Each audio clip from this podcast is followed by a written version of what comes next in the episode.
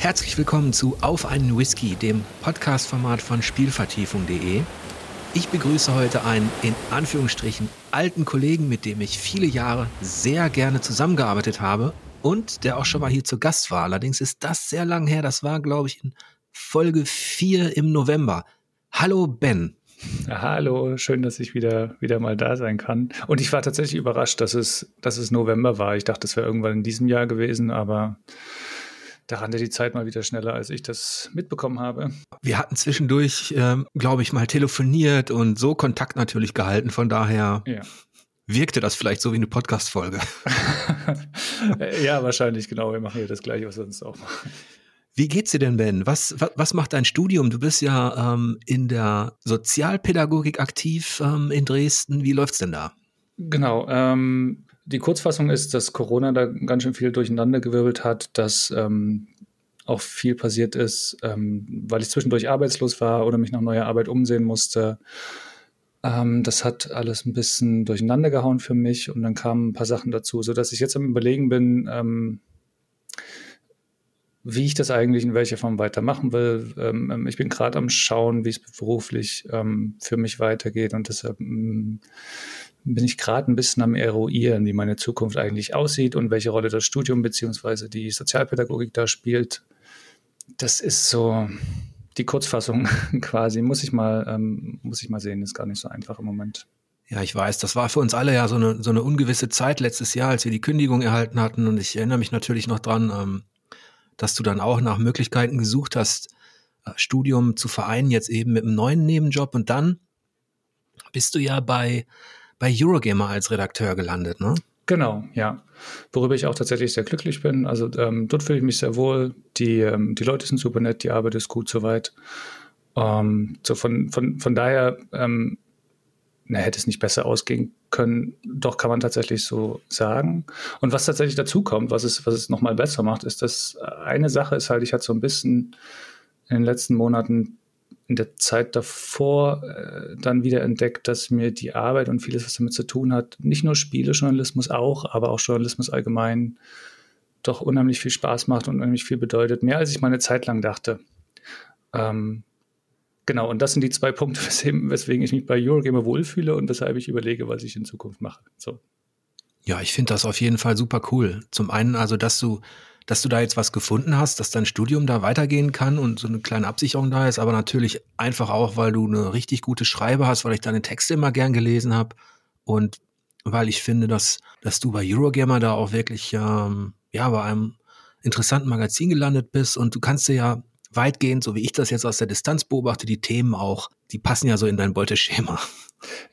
Genau, ja. Also ähm, es ist ein bisschen ist es so, wie wir es bei For Players gemacht haben, dass ich schauen kann, was, äh, was interessant ist, was mich interessiert. Ich bin natürlich auch am gucken, ob das interessante Spiele überhaupt sind, ähm, die man da besprechen sollte. Aber genau, ja, von daher ist die Arbeit, ähm, es ist eine gute Arbeit. Und was waren so die, die, die letzten Rezensionen, die du da veröffentlicht hast?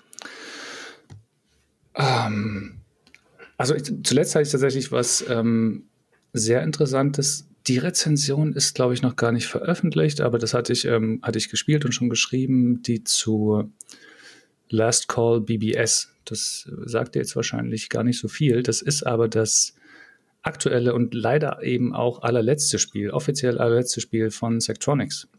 Hm.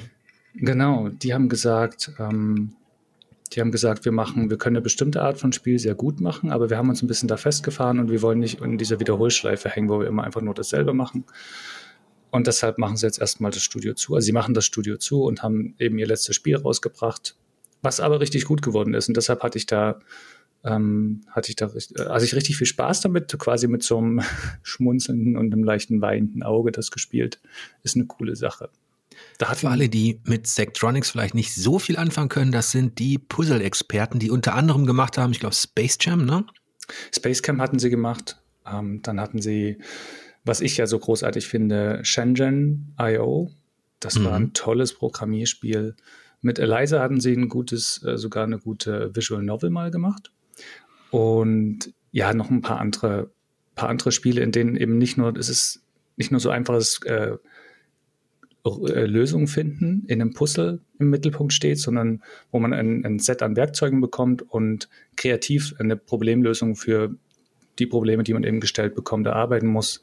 Das macht das für mich so toll, weil man da ähm, überlegen muss, wie man selbst vorgeht und nicht einfach nur die Lösung finden muss, die eine Lösung finden muss, die die Programmierer vorgesehen haben. Mir hat das auch mal sehr viel Spaß gemacht, mich da reinzufuchsen. Ich hatte zwar irgendwann, irgendwann habe ich die Geduld immer verloren, aber es hatte mich so von der, von der Spielphilosophie immer erinnert an diese seltsamen, ich weiß nicht, Elektronik- und Chemiebaukästen, die es auch als Spielzeug gab. Okay. Wo du mit so Modulen bestimmte Dinge eben aktivieren konntest. Ich habe das als Kind irgendwann mal zu Weihnachten bekommen und da auch nicht ganz durchgeblickt, weil mir das nie jemand richtig gezeigt hat, aber ja. immer wieder versucht, ähm, durch diese Bausteine, die man aneinander setzt und durch diese Gleichungen und Funktionen, die man hat, da irgendwas zum Laufen zu bringen.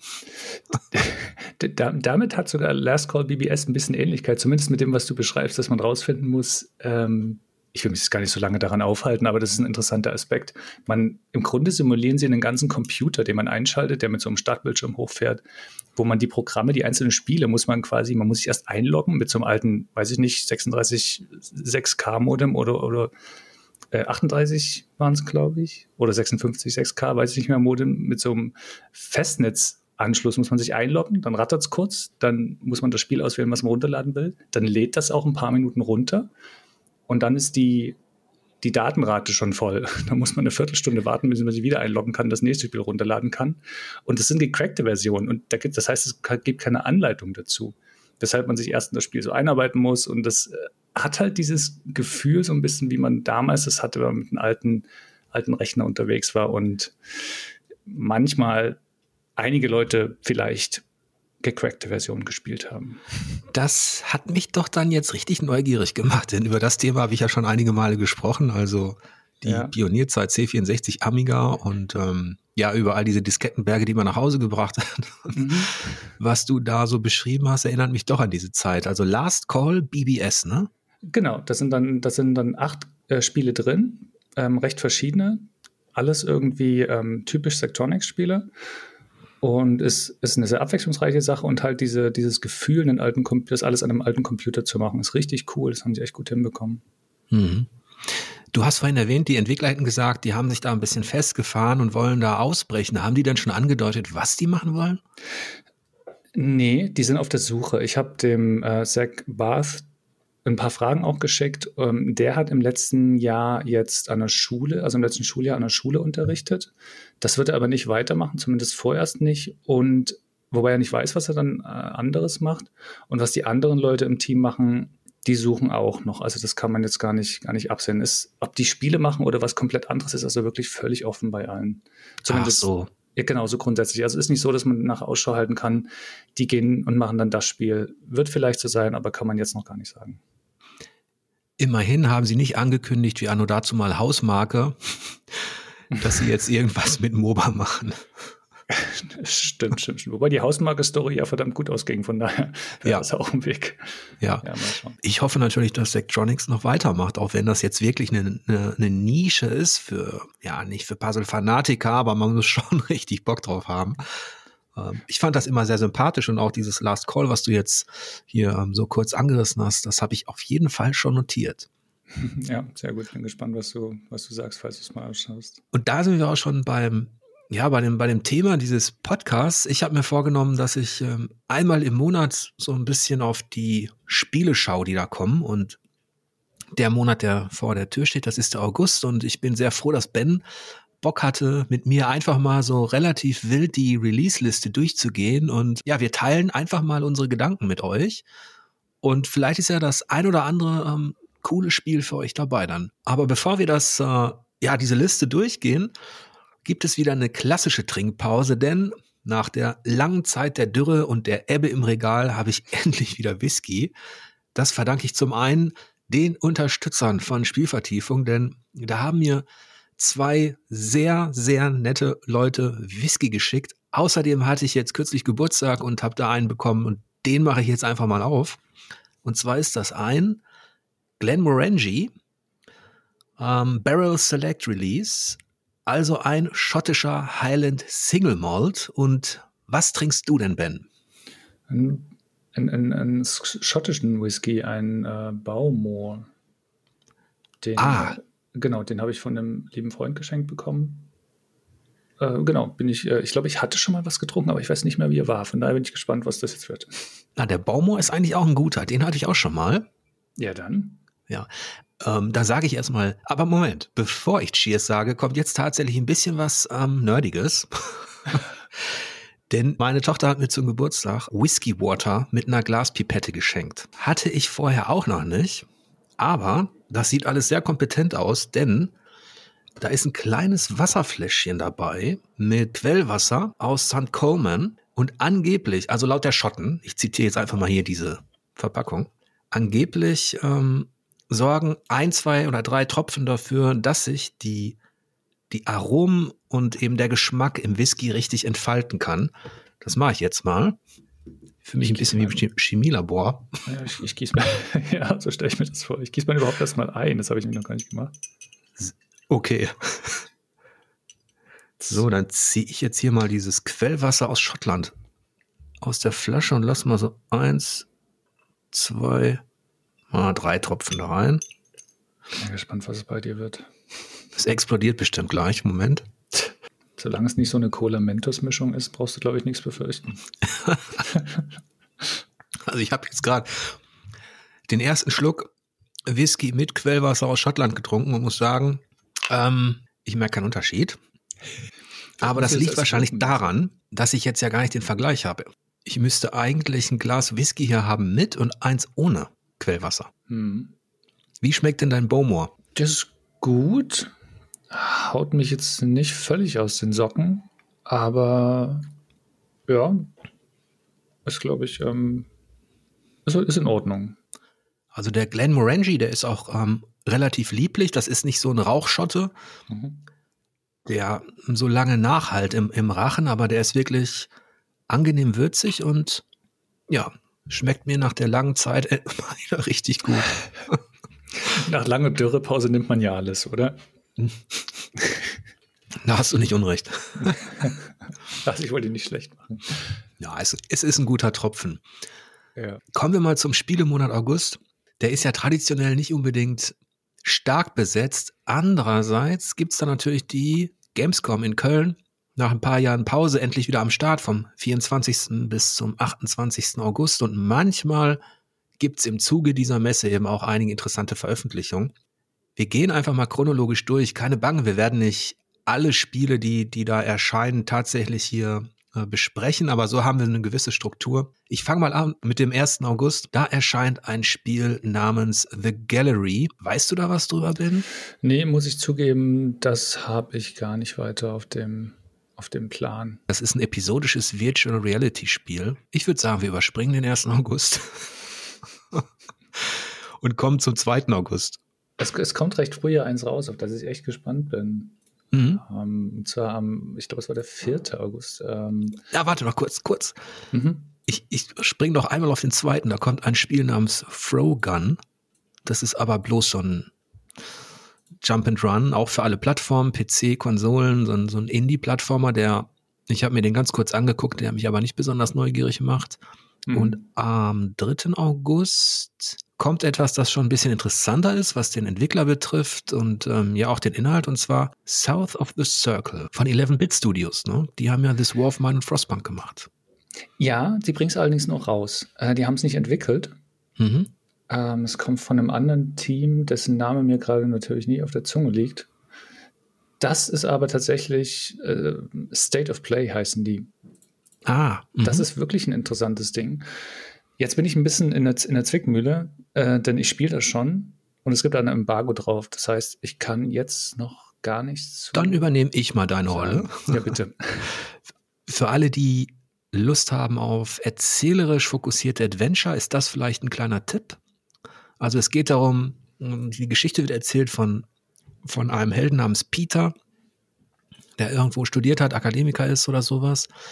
Und der sich dann zur Zeit des Kalten Krieges in den 60er Jahren in der Antarktis wiederfindet und da überleben muss. Und ich habe nur ein bisschen recherchiert. Es gab da tatsächlich einen Absturz. Also es beruht nicht komplett auf, meines Wissens, auf authentischen ja, äh, Begebenheiten, sondern ist natürlich schon eine fiktive Erzählung, aber die hat eben dieses Fundament. Im Laufe dieses, dieses Spiels geht es eben nicht nur um das Überleben, also es ist kein kein Survival-Abenteuer in dem Sinne. Peter reflektiert auch über seine Vergangenheit. Ja, und es geht, glaube ich, auch um eine Beziehung. Klingt jedenfalls ganz interessant, finde ich. Das Interessante ist daran halt, dass die dass das Ganze vor dem Hintergrund, also es ist kein, um, ums Überleben geht es tatsächlich gar nicht. Es ist ein Erzählspiel mit ganz, ganz, ganz behutsamen Adventure-Elementen, die, also die kann man eigentlich nicht so nennen. Man hat ein bisschen Interaktion und in die Unterhaltung kann man eingreifen, indem man wählt, wie man antworten will, also mit welcher Gemütslage, ob bestimmt oder eher unsicher, Fragen, sowas.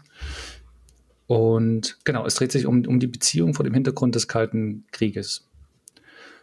Mhm. Da da wohl, da es die zwei Seiten gibt, ähm, eben ähm, die, die, die westliche Seite und die, naja, die, die, die russische Seite, mehr oder weniger.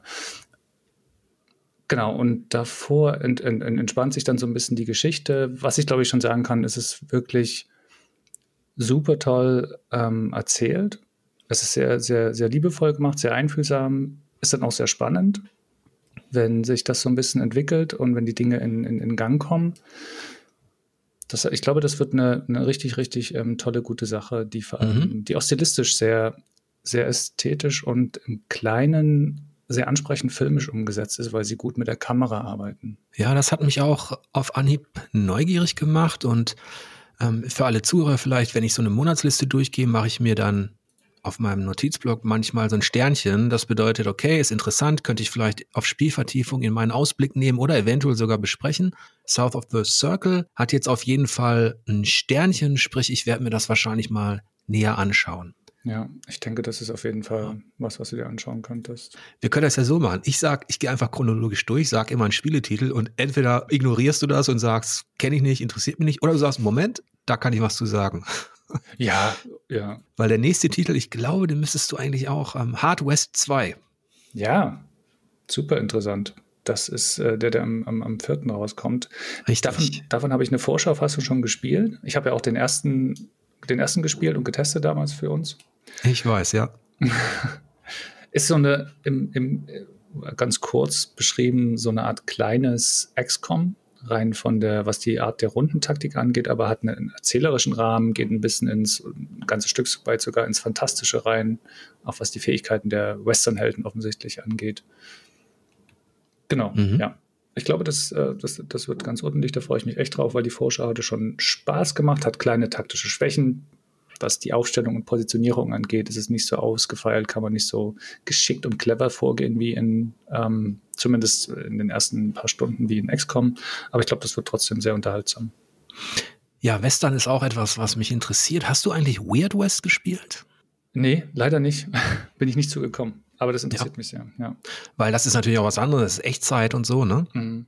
Dann kommt der, nee, am 4. August gibt es noch ein Spiel namens Turbo Golf Racing. Ja. Und da dachte ich erst, ähm, das sah so ein bisschen aus wie Konkurrenz für Rocket League, also eine Mischung aus Arcade Racer und Golfspiel, ne? Ja, ja, absolut. Also das, das, das Spiel schreit Rocket League, finde ich. Ja. Interessiert dich das? Mm, so ein bisschen, aber nicht, nicht, nicht so sehr. Ich, aus irgendeinem Grund macht mich dieses, also ähm, Sportspiele und Online alles super. Ich finde das stilistisch auch sehr schick, also sowohl Rocket League als auch dieses hier. Aber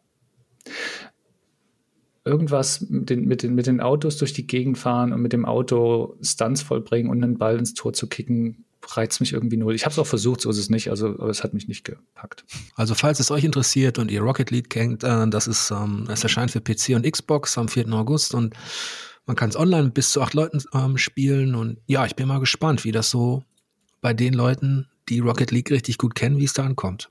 Ja, es wird ja erstmal Early Access sein, gell? Das heißt, Ach so, das, das ist erst Alexis, okay. Ja, ja, ja. ja jetzt springe ich mal zum 9. August, es sei denn, du hast davor noch irgendetwas auf deinem Zettel.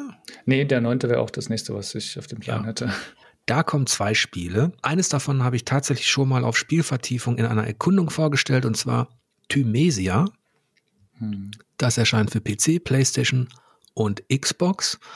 Und ich glaube, ich habe damals getitelt Bloodborne aus Taiwan, Fragezeichen. Also Das entsteht dort eben bei den Overborder Studios und da gab es einen Trailer und da war, sage ich mal, die Nähe zum Vorbild von From Software hinsichtlich der Spielwelt und Kreaturen ähm, ja offensichtlich. Ähm, es hatte ein sehr flottes, schnelles Kampfsystem, einen sehr offensiven Rhythmus. Aber ich, also es ist auf jeden Fall etwas, das mich interessiert, aber ich bin mir nicht sicher, ob es da qualitativ mithalten kann. Oder hast du da ähm, schon Erfahrung gesammelt, Ben? Habe ich tatsächlich. Das konnte ich auch schon ein Stück weit spielen. Ist auch unter Embargo und auch deshalb darf ich nicht so viel sagen, aber es gab ja auch schon Vorschauen dazu. Ich, was ich interessant finde, ist das Kampfsystem. Das ist ganz cool, weil man die Gegner, also die Gegner haben nichts, die haben quasi zwei Gesundheitsbalken. Das eine ist ihre Gesundheit, die man sind Verletzungen. Das eine ist quasi ihre Gesundheit, das andere sind Verletzungen. Man kann den Verletzungen zufügen aber wenn, aber wenn man diesen Verletzungsbalken durch reines Angreifen auf, auf, auf Null schlägt, sterben die noch nicht. Man müsste dann entweder das, was dann noch, diesen, zweiten Balken, diesen ursprünglichen Gesundheitsbalken auch noch runterklopfen oder mit einem speziellen, mit speziellen Angriffen diese Verletzung, die man ihnen zugefügt hat, weil die können sie heilen und damit sie die nicht heilen können, äh, kann man nochmal spezielle Angriffe machen, und sie dadurch schneller äh, gegen, gegen Null quasi senken. Das klingt komplizierter, als es ist, ähm, aber das ist eine ganz spannende Idee, eine spannende Möglichkeit, ein bisschen was Neues reinzubringen. Ansonsten denke ich, ähm, also sehe ich es ähnlich wie du. Das wird, glaube ich, kein Bloodborne. Ja, mal sehen. dass diese Kampfmechanik, da bin ich gespannt, ob die dann eher in Richtung Sekiro geht, vielleicht sogar. Ähm. Würde ich nicht sagen, nee. Mhm. Dafür ist, dafür gibt es diesen, ja, so, so ein bisschen vielleicht hast du recht, aber Sekiro ist ausgefeilter, was das ständige Angreifen und Kontern und das richtige Time dieser Geschichten angeht. Da ist es einfacher gehalten eigentlich. Mhm. Ja, auf jeden Fall ist, hat Thymesia eben auch ein Sternchen, also das ist auch etwas, das mich interessiert und das auf meiner Liste ist. Und dann gibt es am 9. August noch ein Spiel namens Two Point Campus für PC und Konsolen. Ja. Da erinnern sich wahrscheinlich die meisten an ja, Two Point Hospital. Diesmal ist es eben ein Aufbauspiel, eine Aufbaustrategie an der Uni, äh, ja, die man nach seinen Wünschen erstellen kann. Hast du sowas auch auf deiner Liste? Nee, da weiß ich, dass es das gibt, aber der Aufbau jetzt nicht mein, bei mir nicht im Fokus steht, ich Two Point Hospital auch nicht gespielt hatte. Außerdem bist du gerade an der Uni, da weiß ich nicht, ob man da so Bock drauf hat, auch noch nachzubauen. Das würde mich wahrscheinlich nicht abhalten, wenn es was wäre, was mich brennend reizt. Ja, ja ich habe Two Point Hospital tatsächlich auf Konsole gespielt. Die Umsetzung war ganz gut. Ja. Und das hat auch ein paar Runden Spaß gemacht. Dann ist ihm aber wirklich irgendwann die Luft ausgegangen, diesem, diesem Krankenhausmanagement. Okay. Und ähm, aber es war ganz, äh, ganz, ganz witzig auf jeden Fall, da mal reinzuzocken und ähm, Das war dann eine Fortführung von Theme Hospital, oder? Täusche ich mich? So genau, in diese Reihe gehört das zumindest vom, vom Thema her, ne? Ja. ja. Am 10. August erscheint für PC und Switch ein Spiel namens Lost in Play. Das ist aber, ich habe nur ganz kurz drauf geschaut, das ist ein ganz kleiner Puzzler. Ja. Mit Minigames. Ähm, der jetzt sehr unscheinbar wirkte. Habe ich auch nicht weiter im Messier, ehrlich gesagt. Aber am 11. August erscheint dann ein Spiel, das mich zumindest, ja, neugierig gemacht hat, und zwar Arcade Paradise. Wow, okay. Ich, ich, ich hätte gedacht, am 11. August wäre es Cult of the Lamb, was dich, was deine Das kommt auch noch. Wir, wir können es ja, ja. ja, aufteilen. Stimmt, das sind die beiden Spiele am 11. August. Arcade Paradise ähm, erscheint für PC und Konsolen und sowie also auch für Switch. Und das, was mich da also neugierig macht, ist, dass man tatsächlich versucht, in den 90er Jahren seine eigene Arcade, also seine Spielhalle mit Automaten und Co. aufzubauen, damit Geld zu verdienen. Ja, und das ist auch so eine, wenn man so möchte, so ein Management-Spiel. Ich habe auch schon eine Vorschauversion, da habe ich noch keine Zeit gehabt, reinzuzocken. Aber das ist etwas, was mich natürlich sehr interessiert, weil ich früher als, ja, als, als Junge, als Teenager auch immer sehr gerne in den Arcades war und das viel Geld gelassen habe. Das wirst du dir jetzt quasi zurückholen auf diesem Weg. Ja, ich mal sehen, ne, ob dieses, ähm, ja, ob, ob, ob dieser Aufbau dann tatsächlich Spaß macht und bin auch gespannt, welche Spiele sie da simulieren und mal gucken. Haben Sie da richtig Spiele drin? Ich, hab, ich, hab, ich weiß auch, dass das kommt, dass das gibt, dass Aufbau ist und ich da auch im Urlaub bin, habe ich das jetzt nicht so auf dem Radar. Mhm. Nee, aber das, das weiß ich gar nicht. Ob man die aktiv spielen kann, meinst du? Ja, also ob die irgendwie erkennbar zumindest sind, sodass man gucken kann. So erkennbar glaube ich schon. Das andere müsste ich erstmal wirklich rausfinden. Mhm. Mhm. Aber Arcade Paradise hat auch ein Sternchen, ist bei mir auf der Liste, ja. weil das Thema einfach etwas ist, das mich, das mich interessiert. Und du hast jetzt Cult of the Lamp erwähnt. Cult of the Lamb, ja, das wurde ja während der E3 gezeigt. Also der, diese quasi E3 der ähm, Vorstellung, die es da gab, ähm, dem, dem Livestream. Das sah zumindest interessant aus. Man konnte die Demo dann auch gleich runterladen und spielen. Was ich gemacht habe, das hat Laune gemacht. Das ist so ein, ähm, ein Action-Rollenspiel-Klopper quasi. Ähm, ich glaube, es ist ganz, sah, sah stilistisch ganz schick aus, fand ich.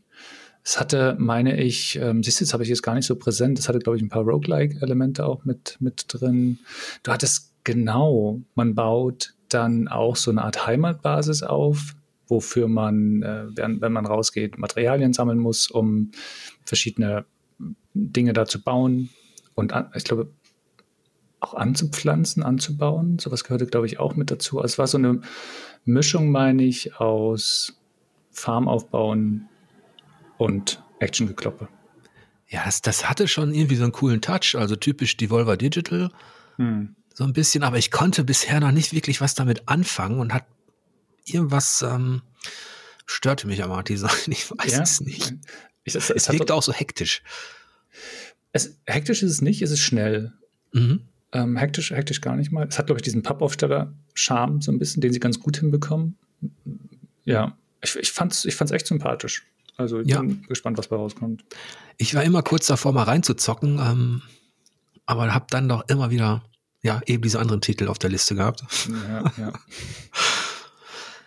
ja dann ähm, gibt's einen sehr prominenten Release am 12. August, Marvels Spider-Man Remastered für den PC. Genau. Und zuletzt waren die, waren die PC-Umsetzungen von Sony auch äh, recht gut, soweit ich das im Blick habe. Von daher glaube ich. Es hatte mich es hatte mich ja, ich fand das Spiel, also rein vom, wie, wie sie es gespielt hat, war super gut. Da war ich wahnsinnig überrascht davon, als ich das damals das erste Mal auf der E3 gespielt habe, eine Vorschauversion. Und das eigentliche Spiel fand ich so ein bisschen, da hat sich alles so schnell wiederholt und war alles irgendwie ein bisschen gleich. Aber ja. es ist trotzdem ein gutes Ding. Ja, da gebe ich dir recht. Also man, man kam zwar in diesen Flow, das haben sie sehr gut hinbekommen. Also wie man durch diese Häuser, Schluchten cruisen konnte und so ja. weiter. Aber das Spieldesign selbst, vor allem die Missionen und so weiter, das war dann doch auch irgendwann alles Schema F so ein bisschen, ne? Ja, äh, ganz genau. Da hatten sie sogar, ab, sie haben Abwechslung drin, weil ich glaube, ein bisschen ist zum Beispiel mit Schleichen, das fand ich ganz, mhm. ganz spannend, wo man nicht entdeckt werden darf, aber alles na, ein bisschen zu einförmig einfach. Ja, es, es richtete sich letztlich eher an Freunde des, ähm, des Komplettierens, sage ich mal, die wirklich jede mhm. Ecke gesehen haben wollten, alles freigeschaltet haben wollten, als an jene, die wirklich selbstständig frei was erkunden möchten. Ja. Ja, nichtsdestotrotz hat der Erfolg natürlich dafür gesorgt, dass es dann eben auch einen zweiten Teil gab, der sogar, also der dann eben auch gewisse Defizite ausgemerzt hat, wie ich finde. Also der mir auch mehr Spaß gemacht hat, ja. Okay, echt, den, den habe ich gar nicht gespielt. Der war nochmal deutlich besser. Ich würde sagen, der war auf jeden Fall ähm, unterhaltsamer, abwechslungsreicher. Mhm. Aber der erreicht auch nicht diese innerhalb der offenen Welten und so weiter auch nicht diese, keine herausragende Qualität. Okay, ja. Wir nähern uns der Mitte des Monats. Am 16. August erscheinen eins, zwei, drei, vier, vier Spiele, zumindest auf meiner Liste. Wie gesagt, falls du irgendwas noch auf dem Zettel hast, Ben. Ähm, nee, ja, wir scheinen dieselben Listen zu haben. Okay. ich fange mal an mit einem Spiel namens Blossom Tales 2, The Minotaur Prince für PC und Switch. Hm. Aber ich glaube, da springen wir ganz schnell rüber, denn das ist einfach Action aus der Draufsicht in so Retro-Kulissen mit zig Mini-Dungeons. Ja, ich will es gar nicht schlecht reden, aber das habe ich auch gar nicht auf meinem Plan nee, weiter. Da ist man dann schnell drüber weg, aber dann habe ich zumindest hier ein Spiel stehen, das ein bisschen Aufmerksamkeit erzeugen konnte, und zwar Roller Drome für PC und PlayStation am 16. August. Ja, das, äh, auf das bin ich echt mal gespannt, weil das total interessant aussieht. Also erstens stilistisch und dann, das ist ja von denen, die Olli Olli gemacht haben, gell? Mhm. Diesen 2D-Skateboarder quasi. Und jetzt, jetzt, das ist jetzt 3D, man ist, man ist immer noch auf dem Skateboard unterwegs. Und nee, auf, auf, auf Roller, auf Roller Skates ist man unterwegs. Unsinn. und haben aber trotzdem den Comic-Stil beibehalten und es ist ein Actionspiel, bei dem man aber sehr akrobatisch eben unterwegs ist in so typischen, sage ich jetzt mal, Rollerskate-Pisten. Das finde ich Aber cool. es ist auch ein Shooter dann, ne? Ja, ja, ja, ja, genau, stimmt. Es ist ein Shooter. Hm. Ich habe mir auch schon gedacht, dass, dass dich das neugierig macht, nicht nur aufgrund des Art-Designs, das ist ja wirklich gelungen, ja. Ähm, aber eben aufgrund der Spielmechanik, denn du magst ja rasante Action schon sehr gerne. Ja, vor allem, genau, akrobatische, in der man coole Sachen machen kann. Von daher spricht mich das echt sehr an. Ich kann mir noch nicht so richtig vorstellen, wie es sich dann spielt, weil es so ungewöhnlich wirkt. Aber das muss man ja sehen. Ja, es hat bei mir auch kein Sternchen bekommen, weil das nicht so ganz mein Genre ist. Trotzdem kann ich nachvollziehen, warum das zumindest ähm, neugierig macht. Ja, da können wir vielleicht das nächste Mal drüber sprechen. Dann erscheint am 16. August für Xbox und Switch ein Spiel namens, das ich noch gar nicht auf der Uhr hatte, Tribes of Midgard. Und das hat wohl, war Best of E3, hat Best Game Design Awards gewonnen. Ich hatte es überhaupt noch nicht auf der Uhr. Es ist ein kooperatives Spiel und das einige Dinge, also Action, Survival und Roguelite-Elemente mischt. Und man muss letztlich sein Wikingerdorf oder was das ist, ähm, gegen, ja, gegen Eroberer verteidigen. Hatte ich noch nicht auf der Uhr. Hast du da mal was von gesehen? Nee, muss ich auch. Ich habe das, ich weiß, dass ich das schon mitbekommen habe, aber das habe ich auch nicht auf dem Radar so richtig tatsächlich.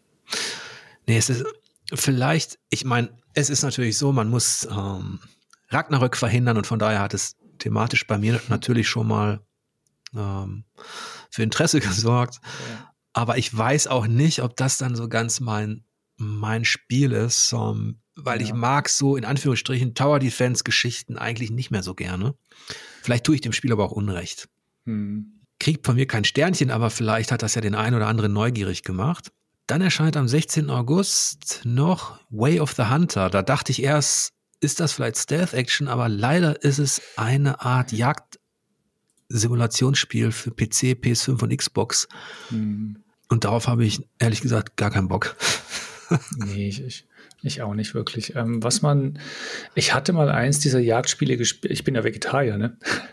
Aber letztlich im Spiel ist es ja eh dann auch Wumpe, es ist ja nur ein Spiel. Ich habe mir so trotzdem mal so eins angeschaut ich muss sagen, was die, was die für sich haben, ist, dass das, ähm, bei dem kann ich nicht sagen, wie es sein wird, aber dass die relativ, mh, hm, also spielerisch sind die nicht ganz profan. Man muss schon Sachen richtig machen, wissen, wo Tiere sind, sich anschleichen und so weiter.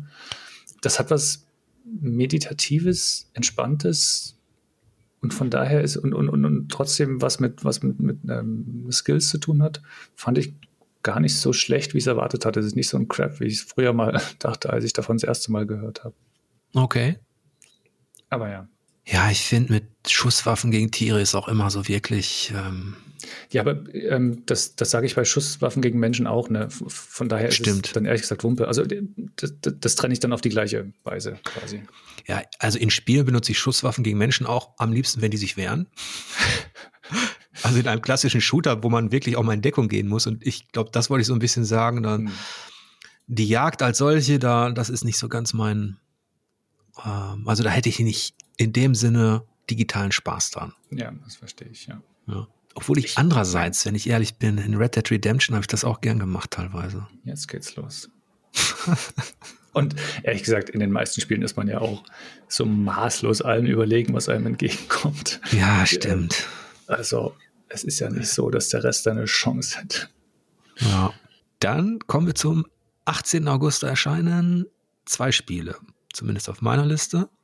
Bei dem einen muss ich direkt an dich denken, denn du warst in unserer Redaktion derjenige, der sich da wirklich ähm, als Spezialist ähm, ausgewiesen hat, und zwar Golf. Und dieses Spiel heißt Cursed to Golf. Ja. Kommt für PC, PlayStation, Xbox und Switch. Kennst du es schon oder weißt du schon was drüber? Ich, ich weiß nicht so viel drüber. Das ist, das ist glaube ich, ein Plattformer, ne, in dem man dann äh, einen Golfer spielt. Ich habe mir tatsächlich die Demo auch auf Steam runtergeladen, aber die habe ich noch nicht gespielt. Da hat mir einfach die Zeit für gefehlt. Das, ich, also ich denke, das könnte nett werden. Es interessiert mich, weil es eben was mit Golfen zu tun hat. Ist, ich fand es da sympathisch aus. So, mehr kann ich dazu überhaupt nicht sagen.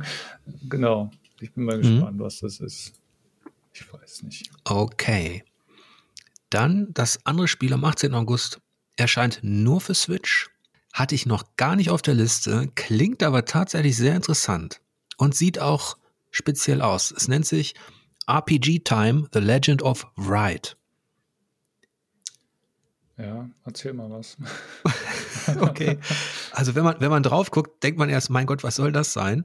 Das ist so, ähm, ja, so eine Art Notizbuchabenteuer, wo du ja ein Rollenspiel äh, letztlich auch erlebst, aber eben total reduziert, was das Artdesign betrifft und die Darstellung betrifft. Also ich hatte erst an Gameboy gedacht oder so. Das sieht ja furchtbar cool aus. Ja. Angeblich stecken da zehn Jahre Entwicklung drin. Alter Schwede. Ist das von einem, von einem Solo-Entwickler? Das ist wieder so ein, so ein Freak-Projekt, das, das aber wirklich, vielleicht ist es ein Geheim, vielleicht kann es zünden. Auf jeden Fall macht es mich neugierig, weil es hat diesen, diesen, diesen Retro-Charme komplett.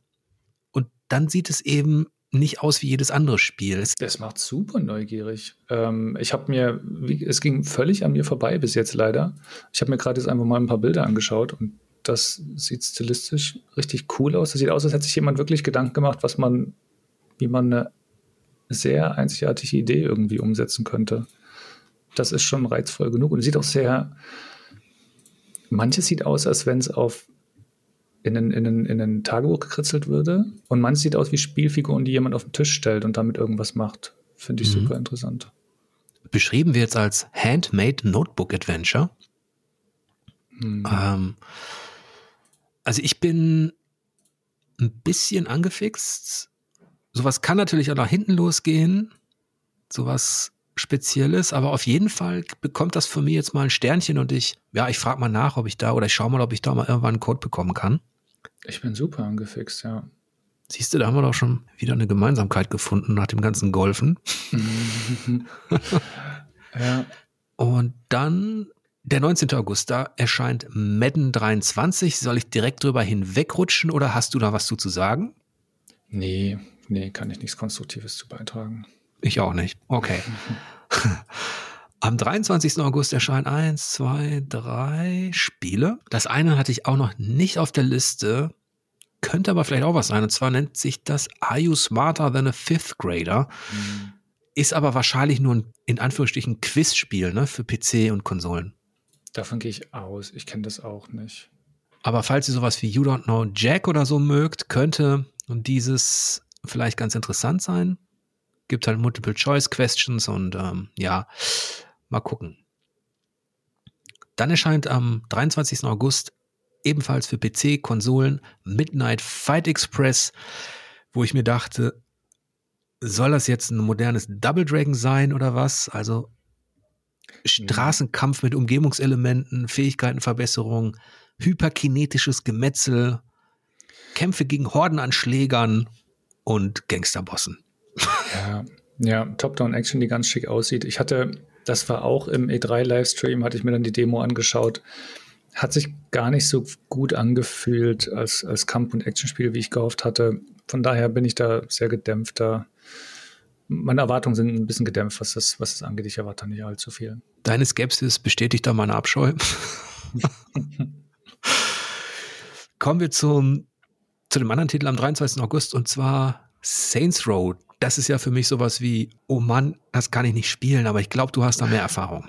Gar nicht mal so viel. Ich habe die alle so ein bisschen gespielt, aber es hat mich nie so richtig angefixt. Ich bin jetzt auch nicht der allergrößte GTA-Fan, wo es ja so ein bisschen aus der Ecke kommt. Erst war es eine GTA-Alternative, dann haben sie so ein bisschen ihre eigene Nische gefunden, indem sie völlig überdrehte Sachen gemacht haben. Ich habe ich hab irgendeinen Teil gerne gespielt, ich weiß gar nicht, welcher das war, wo es dann, ich weiß nicht, ob es in dem gegen Aliens ging, da hatte man abgedrehte Fähigkeiten.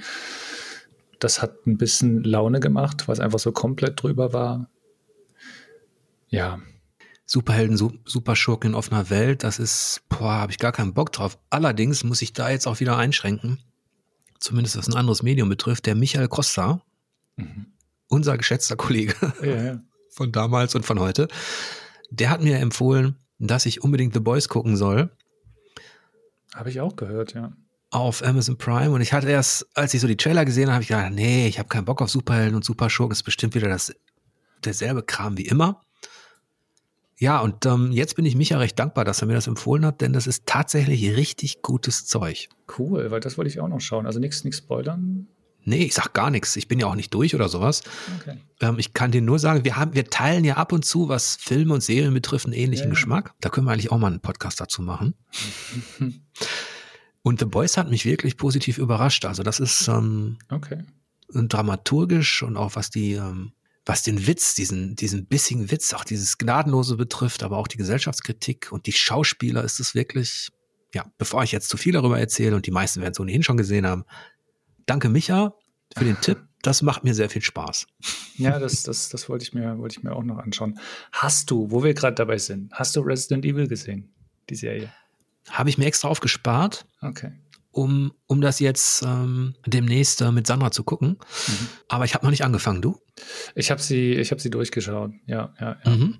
Es, ähm, es, es, gab ja ein teils schreckliches Echo darauf. Also einige Leute finden, es ist das Schlimmste, was je fürs Fernsehen gedreht wurde.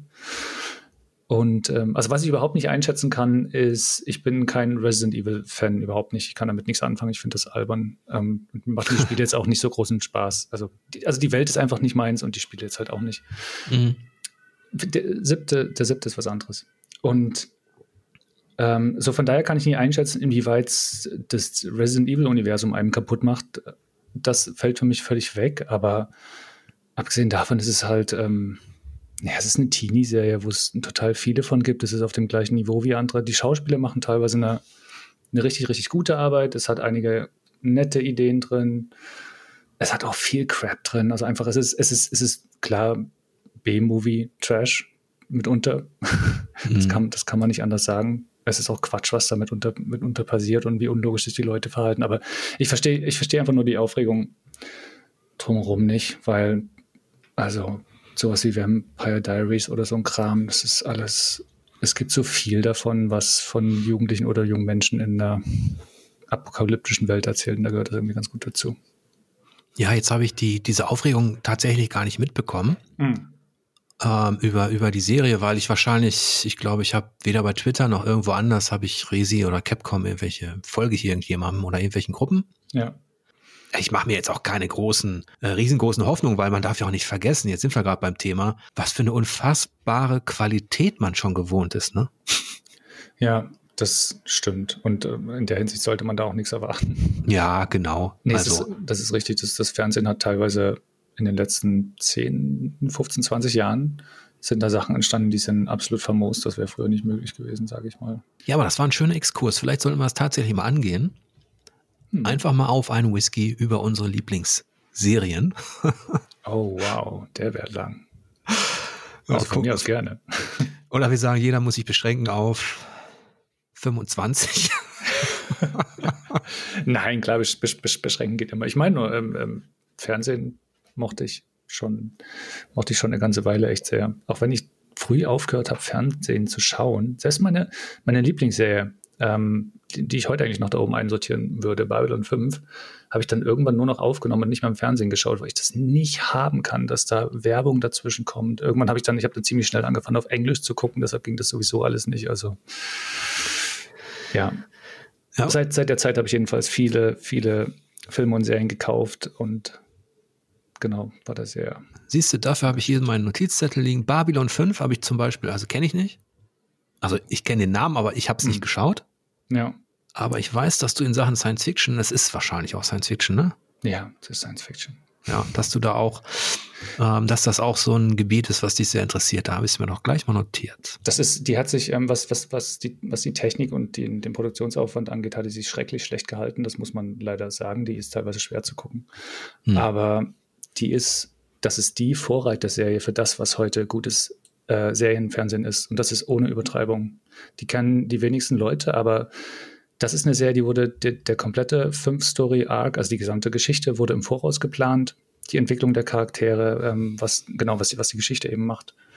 Und was da passiert, wie, wie, wie gut die Charaktere geschrieben sind, ist einfach, ist bis heute auch in der Form ungeschlagen. Ganz wenige Serien kommen da überhaupt nur ran. Fast, fast keine in, in der Qualität und in der Tiefe da sind sie wirklich, ja, großartig. Ja, toll, Ben. Jetzt muss ich es gucken. Bekommt ähm, aller Wahrscheinlichkeit nach, ist noch nicht ganz in trockenen Tüchern, aber die wird ähm, geremade, gereimagined, wie auch immer. Von dem, mhm. der die Serie damals schon gemacht hat. Dauert noch zwei, drei Jahre, bis sie dann rauskommt, aber ja. Also wenn dann die, die Monatspreise für Amazon Prime oder Netflix oder wo das immer auch kommt, dann bei 20 Euro liegen. Mag sein, ja. Wo immer das kommt, ist ja wirklich die Frage. Man muss ja inzwischen mehrere äh, echt Anbieter im, im, Blick behalten. Du, ich kann dir auch eine von meinen DVD-Sammlungen schicken. Okay, Ben, da sage ich nicht nein. ja, versuchen wir mal zurück zu dem Spiel August zu finden. Ja. Wir waren schon so in der Mitte und am 25. August kommt ein Spiel, das mich zumindest neugierig macht, und zwar I Was a Teenage Ex-Colonist. Erscheint für PC, PlayStation und Switch. Da geht es darum, dass man seine Teenagerjahre auf einem Alien-Planeten verbringt. Und es ist ähm, kein reines Erzähl-Adventure, kein reines Storytelling-Adventure, sondern auch ein, ja, es hat ein Rollenspielelement mit Deckbuilding tatsächlich und auch eine Zeitschleife, ja, die Spieler ja zur Genüge kennen. Also man muss seine Umgebung erkunden, man wächst auf, man wird älter, äh, man, ja, man findet seine erste Liebe und so weiter und so weiter. Hast du das auch schon auf der Agenda gehabt? Ähm, nur so ein bisschen tatsächlich. Ich finde, das klingt wahnsinnig interessant. Ich konnte mir nur nicht vorstellen, wie es im Detail dann tatsächlich als Spiel ist. Aber ja. Also es macht neugierig, es hat ein Sternchen bekommen von mir. Manchmal ist es natürlich auch so, dann, dann zockt man rein und dann merkt man, ach, das ist gar nicht mein Fall. Hm. Aber ich finde die Idee sehr interessant, also weil diese Teenagerzeit, ja, die wird gar nicht so oft, oft behandelt. Sie, sie steht selten im Vordergrund. Ja, es gibt ein paar Indie-Spieler, die das zuletzt gemacht haben, aber du hast recht. Normalerweise gerade was. Life is Strange natürlich, ne? Genau, Life is Strange zum Beispiel, ja, ja. Aber ja. dieses typische, was ist typisch? Aber im, im, Film ist es, ist es ein relativ gängiges Genre quasi und im Spiel wird es wenig thematisiert, dieses Coming of Age. Also das ähm, Größerwerden, das Erwachsenwerden für Teenager. Das stimmt, das ist keine, keine gängige Erscheinung. Ein bisschen exotisch klingt natürlich äh, Deckbuilding-RPG, wenn das noch hinzukommt, aber das kann manchmal auch interessant sein. Ja, die Frage ist halt, was sie mit den Karten machen. Ne? Hm. Vielleicht sind die ja, vielleicht sind es ganz normale Sachen, die in dem Spiel passieren, die sie auf Karten gelegt haben. Manchmal machen das Entwickler, weil, ja, weil, weil Karten einfach so furchtbar populär sind. Ja. So. Okay, wir kommen zum Ende des Monats. Wir sind schon beim 26. August. Da erscheinen Warte. zwei. Ja? Bist du am 26. August? Achso, ja, mach weiter. Sorry. Äh, genau, da erscheinen zwei Spiele. Eines braucht man nicht groß vorstellen. Pac-Man World kommt wieder irgendwie hm. verwurstet. Mhm. Der Pillenfresser. Und dann kommt ein Rollenspiel namens Soul Hackers 2 für PC, Konsole. Das aber auch nicht in mein Beuteschema fällt, ist von Atlus entwickelt und die Fortsetzung von Devil's Summoner Soul Hackers, fünfter Teil einer Serie. Das ist so, obwohl ich Rollenspiele liebe, das sind so die, das ist so dieses Subgenre, da bin ich einfach, das ist too much für mich. ja, habe ich. Oder hast du da schon Erfahrung gesammelt? Erfahrung gesammelt, ja, aber das ist nicht das, womit ich einen, einen großen Teil meiner, meiner Zeit verbringe. Ja. Hab, das hier kenne ich auch vom Namen her, aber sonst ist mir das tatsächlich fremd. Wir kommen zum 30. August. Genau, und da sind immerhin eins, zwei, drei, vier Spiele. Ich fange mal an mit einer Schildkrötensammlung Teenage Mutant Ninja Turtles Kawabanga Collection von Konami. Hm. Okay, da höre ich doch raus, dass es dir auch egal ist. War nie meins, nee. Ja, sind, sind 13 Titel drin, ne? Und also wenn man richtig ein Ultra ist, dann ja, aber brauche ich auch nicht. Manchmal ist sowas um, super, um, um Sachen nachzuholen, die man verpasst hat. Aber mich interessieren die Turtles schon. Die haben mich schon damals nicht besonders toll gefunden im Fernsehen, von daher. Übrigens, die waren, ich habe eine Serie geschaut über Spielzeug, erfolgreiches Spielzeug von Mattel und Co., ne? Ja. Also Masterfiguren. Und die, die, die Turtles waren tatsächlich als Actionfiguren auch eine der erfolgreichsten ja, wenn du so willst, Erfindung. Wirklich? Krass, okay. Mhm. Ja, die Kinder müssen alle was anderes gespielt haben als, ja. als, ich. Interessant ist, dass die Designer, also die, die die ursprüngliche Idee hatten für diese, für diese Turtles, dass sie selber dachten, das ist so abgefuckt, das interessiert keinen. okay. Und das finde ich wiederum sehr sympathisch. Also das ja. aus so einer irren Idee eigentlich. Man, man muss ja erstmal drauf kommen, ne? Schildkröte und das Ninja. Man, stimmt. Ne, man, man nimmt das immer so hin, so manche Dinge, die erfolgreich sind und denkt mhm. sich, ja, es das Trash war nicht mein Fall, aber das steckt doch auch, also ich, ich mag es, ich finde sehr sympathisch, diese, mh, hm, ja, einfach diese irren Erfinder. Ja, du hast recht. Ähm, ich, ich habe da auch nie wieder drüber nachgedacht. Schildkröten sind ja eigentlich urlangsame Sachen, die man nicht mit einem Ninja assoziiert. Ja. Da kommen Dinge zusammen, die nicht zusammengehören. Ja. Tja. Dann erscheint am 30. August für PlayStation, Xbox und PC, ja, was ist ein Remake, Remaster von Destroy All Humans? Hm. Destroy Hat Humans 2, oder? 2, richtig. Ja. ja. Ich glaube, es kam 2006 raus, das, das Original, aber ich habe es auch nicht besonders intensiv gespielt, ehrlich gesagt. Ich auch nicht. Destroy All Humans wusste ich immer hauptsächlich, dass es das gibt.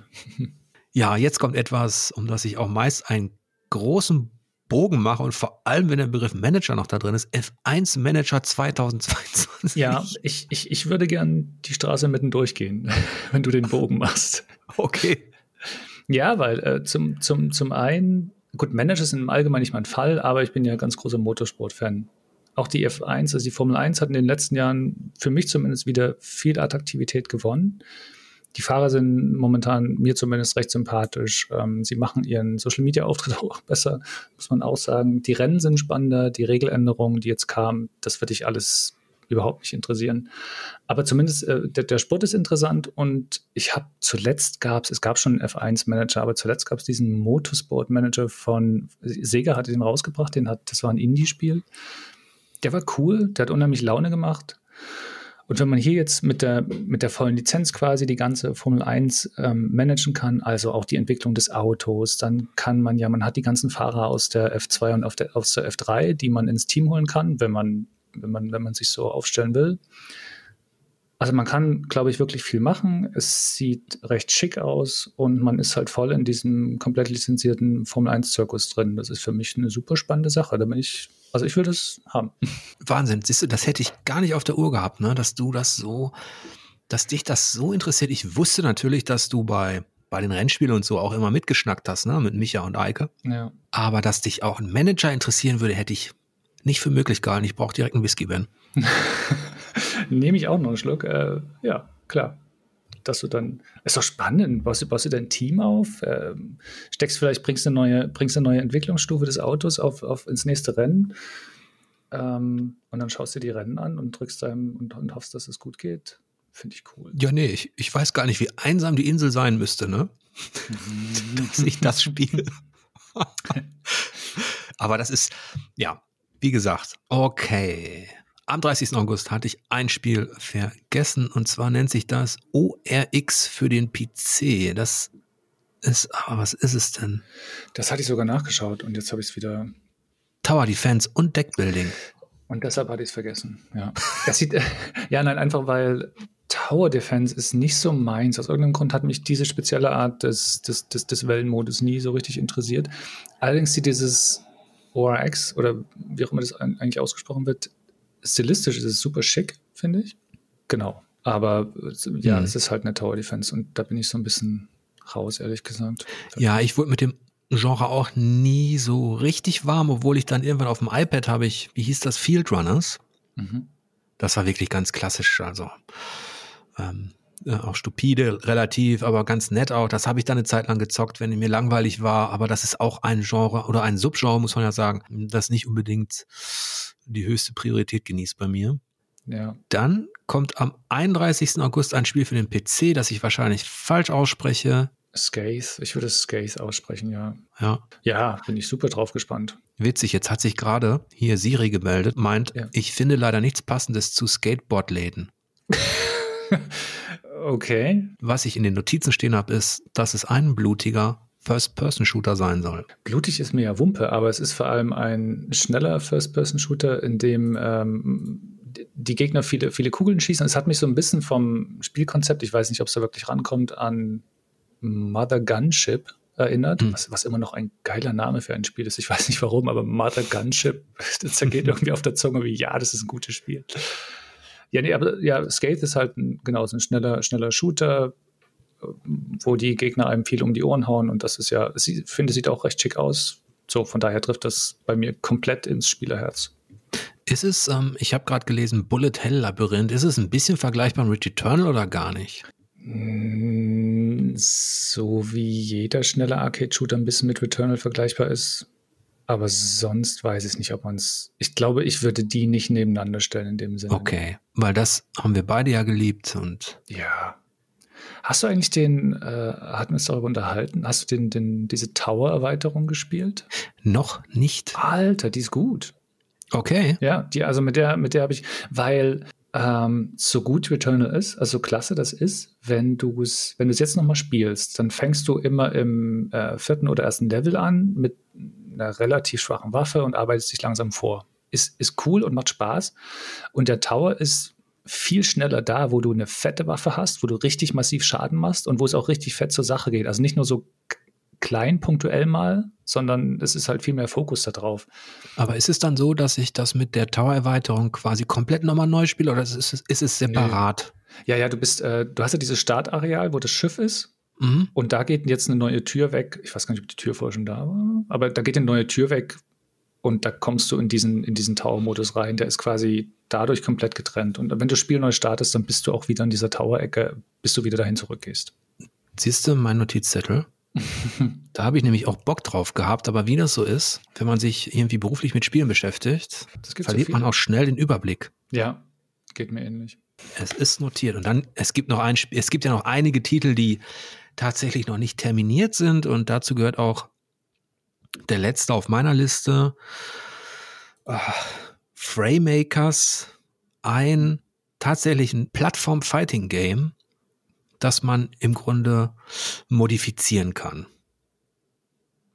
Also, dass man sich selber zusammenstellen kann, sah ganz schlimm aus, finde ich. okay, okay. Das war ein, ein Plattform-Fighting-Game, das man sich selbst modifizieren kann. Ich weiß noch damals, da hatte mein, da hatte ein Freund von mir schon ein C64 und ich hatte noch ähm, ein Master-System. Und da gab es ein Spiel, ich habe keine Ahnung, wie das hieß, da konntest du auch Levels zusammenbauen. Also konntest du halt Level Bestandteile ineinander stecken mhm. quasi mhm. und hat dann eigene Levels gebaut. Und mit dem Argument bin ich zu meiner Mutter gegangen und habe gesagt, ich brauche auch einen Rechner und dass, dass das Rechner und Computer so toll sind, weil du kannst die Levels in die Spiele selbst zusammenbauen. da habe ich mich auch mit programmiertechnisch mit beschäftigt, also da habe ich schon einiges dran gemacht. Ich denke ja, dass deine Sympathie zu Sektronics und den Spielen, die, über die wir eingangs gesprochen haben, dass die schon auch ein bisschen was damit zu tun hat. Dass dich das ein bisschen zurückbringt in diese Zeit der, ich, wie hieß die, Basic und Co., ne? Äh, Basic-Programmierung meinst du? Mhm. Also, na, zumindest habe ich immer gerne programmiert. Ja, das stimmt schon. Ich habe es nie besonders gut gekonnt, aber ich habe das immer gerne gemacht. Es hat immer Spaß gemacht, ja. Also genau, und, und das spiegeln die so ein bisschen wieder, das ist richtig, ja. Ja, und ich habe ähm, jetzt gerade viel Spaß gehabt, mit dir einfach mal durch diesen Monat August zu cruisen. Ja. Ähm, es ist tatsächlich, ich glaube, es waren fast 30 Titel. Jetzt sind wir, ich habe eingangs gesagt, dass dass wir nicht jedes einzelne besprechen, aber irgendwie haben wir es doch wieder gemacht. Ja, ja, dann deine Liste, das, das, das nur mal herkommt. Weißt du, was im nächsten Monat passiert? Ähm, Im nächsten Monat, das habe ich nachgeschaut, wird, wenn ich mich jetzt nicht irre, es müsste stimmen, wird Mafia 20 Jahre. Also das erste Mafia. Das war ja auch eines deiner, ja, Lieblingsspiele, ne? Nicht Lieblingsspiele, aber fand ich, fand ich super gut, ja. Habe ich damals am PC gespielt, das erste, und war da sehr angetan von. Fand ich immer besser als ähm, GTA. Ist kein direkter Vergleich. Es, es, geht mir auch nicht darum, das zu vergleichen, eigentlich ist es Quatsch jetzt. Aber es hat mich sehr, äh, fand ich super. Den zweiten fand ich richtig, richtig klasse. Den dritten dann nicht so. Aber mhm. ja, das ist eine tolle Serie. Ja, also wenn du Bock hast, können wir das auch für September machen. ja, da müsste dann auch wieder mehr rauskommen, oder? Boah, ich habe die Liste, ich da habe ich mich noch, die habe ich noch nicht äh, wirklich ähm, zusammengetragen. Nee, ich auch nicht. Aber zumindest ist September ja im, im, im Allgemeinen ein vollerer Monat. Irgendwas kommt im September raus, genau. Die, die, die Zen Pinball und Pinball FX gemacht haben, ähm, die bringen ein neues Spiel raus. So eine Art Zirkus-Management-Geschichte. Okay, das, das liegt bei mir knapp über F1 Manager 2022. Okay, okay. Interessanterweise, ne, Flipper, ja. Pinball hat mich als, ähm, ich war in den Arcades und natürlich gab es die auch immer, überall. Mhm. Meine Onkel haben das auch wie wild gezockt, aber aus irgendeinem Grund konnte mich, konnte mich Pinball nicht so richtig kicken. Oh, krass, schade. Okay. Pinball Es gab auch auf dem Amiga dieses eine Spiel, was die immer gezockt haben in der Schule, wo ja, es um Highscores ging. Ja, also, aber Pinball konnte mich, ich weiß auch nicht warum. Okay. Seltsam, ne? Manchmal ist es halt so. Es gibt auch ein paar Sachen, von denen ich denke, dass die mich eigentlich voll triggern müssen. Nee, also dass ich das voll, voll gut sein müssten für mich und ich bin da nie, nie reingekommen, leider. Also wenn wir dann in den Spielhallen waren, habe ich entweder die an den Arcades gezockt oder im Billard fand ich auch immer super cool. Ja.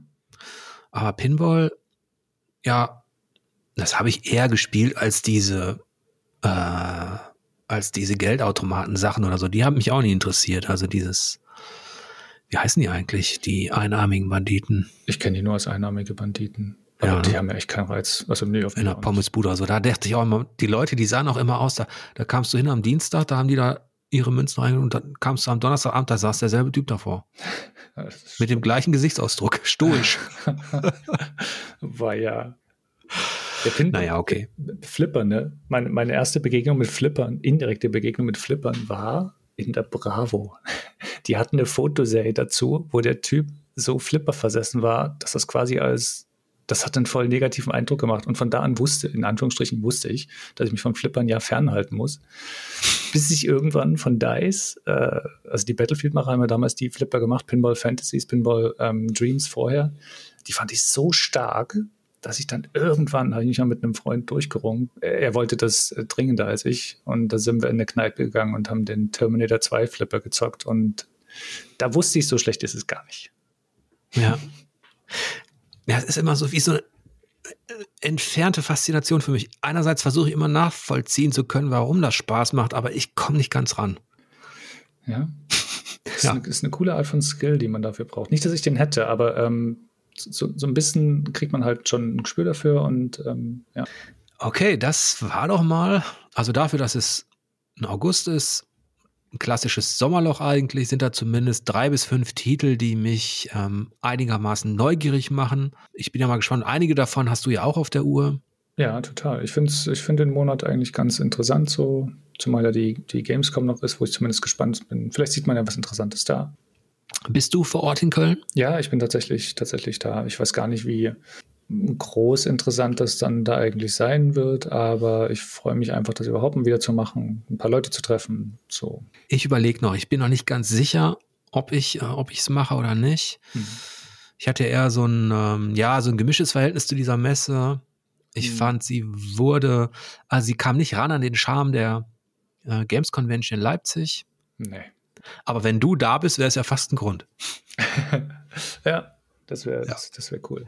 Schön, dass du, dass du hier mein Gast warst. Und ja, vielleicht äh, machen wir noch mal eine Folge entweder über, tatsächlich über TV-Serien und Co. oder über Filme.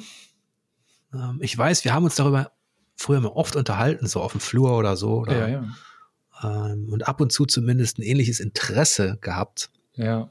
Ähm, an bestimmten Themen. Ja, okay, cool. Also von mir aus gerne. Mir macht das, mir macht das viel Laune. So, gleich notiert. Ben hat zugesagt. Ja, so sieht's aus. ja, ich wünsche dir noch einen schönen Abend. Den wünsche ich dir auch, jawohl. Und ich bedanke mich natürlich bei allen Zuhörern da draußen. Und es würde mich natürlich sehr freuen, wenn ihr eurem Bekannten Bescheid sagt, dass es da draußen ein Format gibt namens spielvertiefung.de, das man über Steady unterstützen kann, damit ich diesen kostenlosen Podcast auch in Zukunft anbieten kann. Und am Schluss wünsche ich euch natürlich wie immer lange Spielzeit und angenehme Bosse. Bis demnächst.